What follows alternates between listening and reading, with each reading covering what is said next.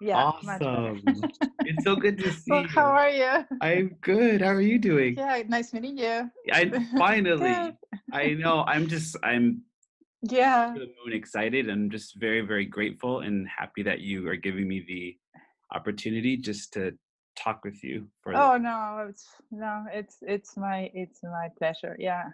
it's about to get personal. Hold it together. Personal. Personal. Just got personal. Jerry and I just got personal. It's personal. My name is Derek Bourne. My name is Cornelius Hi, Minor. my name is Val Brown. This Personal. is Nic Stone. Hi, I'm Donalyn Miller. All right. Welcome back, everyone, to another episode of It's Personal. And I'm, and I say it all the time, but I'm like really, really excited for our guest today. Um, our guest has been like a huge influence on me and just like in the classroom in general. Um, I, not recently, but I guess most recently, have been very interested in just like creating books myself. And she is someone who I would inspire to be like someday um, in regards to as an illustrator and author um, because I believe in everything that she is doing as a writer um, and the way she's able to bring her stories to life just through her images is absolutely um, amazing. Do you mind introducing yourself? Yeah, of course, absolutely. I have no problem. Uh, I am Juana Martinez Neal. I'm a I'm an author illustrator. I am the um, more of an illustrator. I have more books out of, with my illustration than my my writing, but uh, I am the author of Alma. And how she got her name, both in English I love that. And Spanish. and then I'm also the illustrator for, um, among other books, uh, La Princesa and the Pea. Mm. Um, and uh, I am, I was born and raised in Peru and uh, moved to the US when I was 24. And, um, and I'm here. Happy to be here. That's awesome. I'm so excited to have you. And I do have uh, a handful of questions that I will definitely make sure I ask before the end of the show, specifically about your your Mhm. drawing process and what that looks like. Um, but for now, I'm more interested in um, the person behind the author, behind the illustrations, um, the family, or like we literally just talked before we came on about you being home with some sick kids. So I would love to hear about your kids as well, um, some of their interests. Um, so let's kind of try and start a little bit from the beginning. Like, what what did it look like for Juana being a kid growing up? Okay. Um, um, I was again. I was born and raised in Lima, Peru, in South America.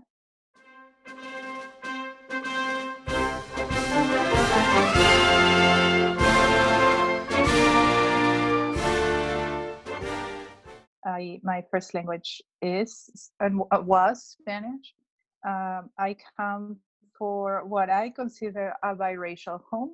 My dad is uh, brown and from the mountains of Peru, and my mom and her family are white and from the north of Peru. Um, um, being my dad and his family, they are all artists, writers, musicians, painters. Uh, my mom's side of the family, they are more like business oriented and more of an entrepreneurs. They get business started and get things done Mhm. and my mom my mom's side of the family is very much uh, uh was very much a women center um environment uh, where you know the it was the women who took care of uh, the house who brought the money home who took care of the business who took care of the kids. So very very much very matriarchal in that way. My dad's side of the family was very much uh you know men have to take care of things and they work and all of that Uh-huh, uh-huh. um out of that all that mixed between art and male and female and all, all of in power and, and all those things then there's my, my brother and i were raised Mhm. uh, we knew early on that we were artists because it was just all around us and it was very natural. It was never um, pushed onto us that we needed to draw or we needed to paint. It, it was very natural. There were supplies around the house, uh, there were books around the house. and you roamed around the house. And if you were bored, you grabbed a book, and if you were bored, you drew. That that's all it was.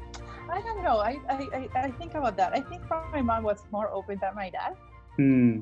in, in like the way of how she approached things and how Uh-huh. she saw things. Uh, she was a lot. I think my mom was a lot more open-minded than my dad. I Uh-huh. definitely do, and uh, and that's that was amazing because I mean I, I was I was the kid that never fit in, and because that's how it was. Yeah, and and my mom just embraced it, and so did my mom's mom, my grandma. She just Mhm. embraced us as we were.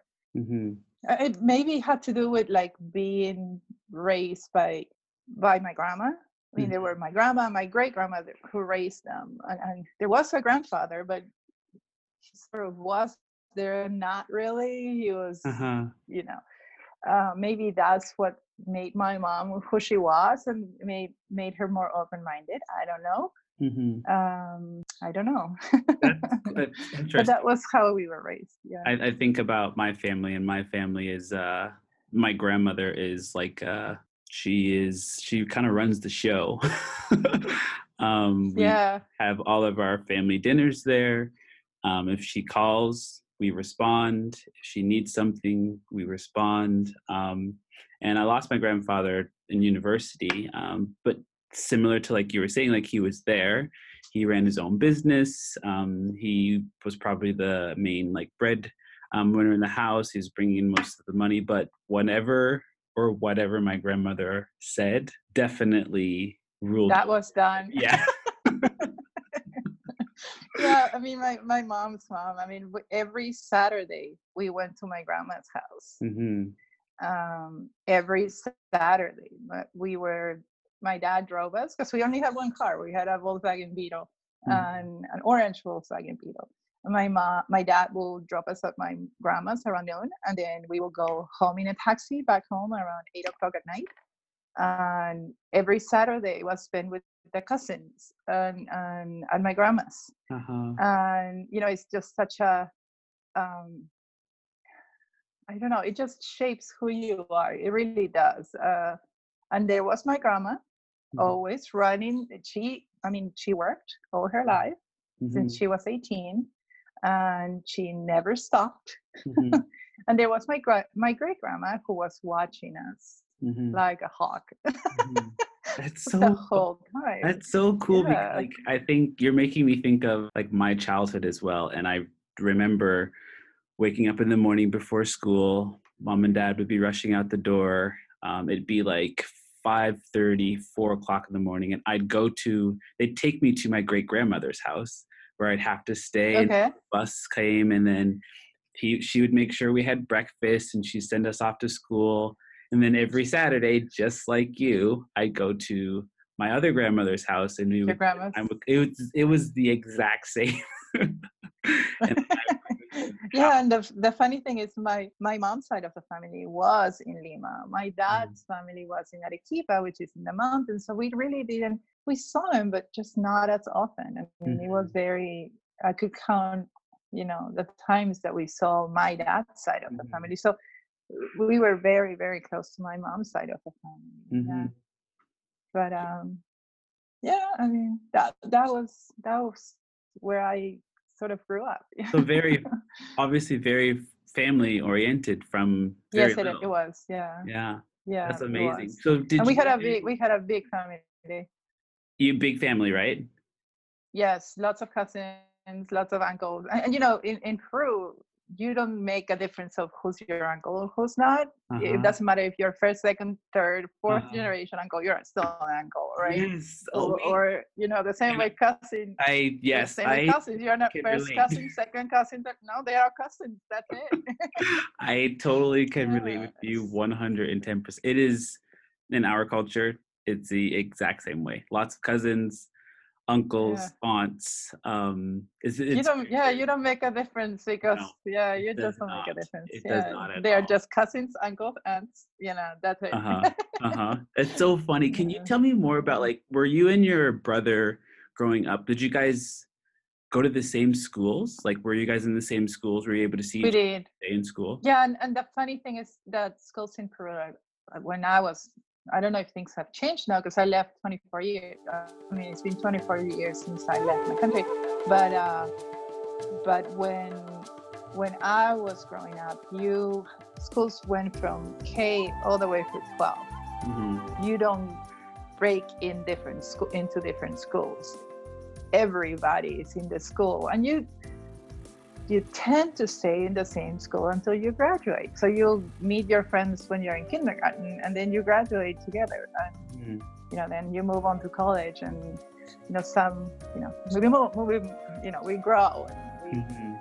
move on and have new friends, you know, Yeah. things like that. But um, my brother did go to the same school that I, I, I went to, Uh-huh. yes, and he was two years behind me because he's younger than me. I was the older one. Would Uh, you say that? and you- the, the school was a block away from my house. oh, that's so you walked to school. We walked to school. yeah, we walked to school, and and we always were late.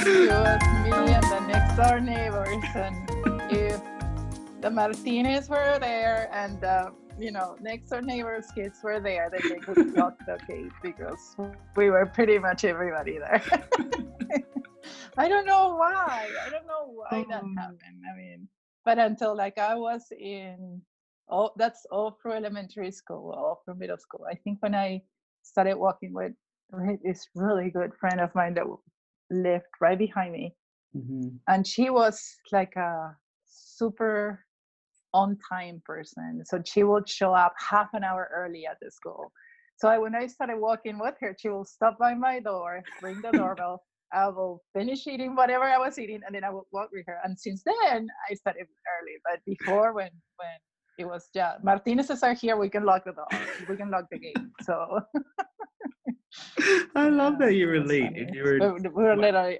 a block away five minutes away from school. I know, like I think we were the ones that lived the closest. I really do. Me and my next door neighbor. yeah. oh, so what what did Yeah, your but- what did your school look like um in regards to demographics? I think we had ev- ev- we don't you know we had Peru is a most of the time when you think Peru you think of people from Cusco, so Yeah. people from the mountains, brown people with their you know with their wool hats or the upside Yeah. down hats for the women. It's very stereotypical. Um, but Lima, Lima is an it's a big city, very big. We I think we have 11 million people right now, Wow. if not have passed that. So it's a big city. We were in Miraflores, uh, which is a, a nice area. Um, the most people will be mestizos, so they are mixed race Mhm. uh, in the country. There will be a small percentage of, uh, there will be some uh, people who are Asian. Some, I think 15, 1.5% of the population are white. Mhm. Uh, and then as uh, we also have uh, Afro-Peruvian people, black people in Peru, from Peru that were brought, you know, you know, like everything, you know, they, they came at different stages of when the country was being, uh, you know, built, let's say, or, or um, It's quite the melting pot. put together. Yeah, it is very much so. So you can have you can have Peruvians who look Asian and they are Peruvian, just like the U.S. I think is is between Peru and the. I, when I before moving to this country, I thought the U.S. was very different. My idea of the U.S. was very distant. You know, like I, I never lived here, and uh, so it was mo- more of like what I would think of a stereotypical idea of the you know U.S. Mhm. But uh, I also thought that the U the U the United States and Peru were very very different. But the more I lived here, the more I realized we are the same. Yeah. we are so similar in so many different ways. Uh-huh. It's just amazing Uh-huh. but yeah very much like the us we are a melting pot and we Mhm. have all different all different races and all different mixed races that you can imagine. And you're right now. You're Yeah. are you located in? I thought I saw your live. Are you living in Arizona right now? Yes.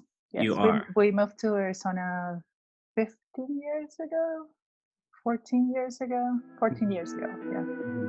And Yeah, what did that feel? What did that feel like? That must have been a big, a, a big change. From LA, well, the, I think the biggest cultural shock was between Lima and Los Angeles because Mhm. that's where I moved when I first came to the US. Um,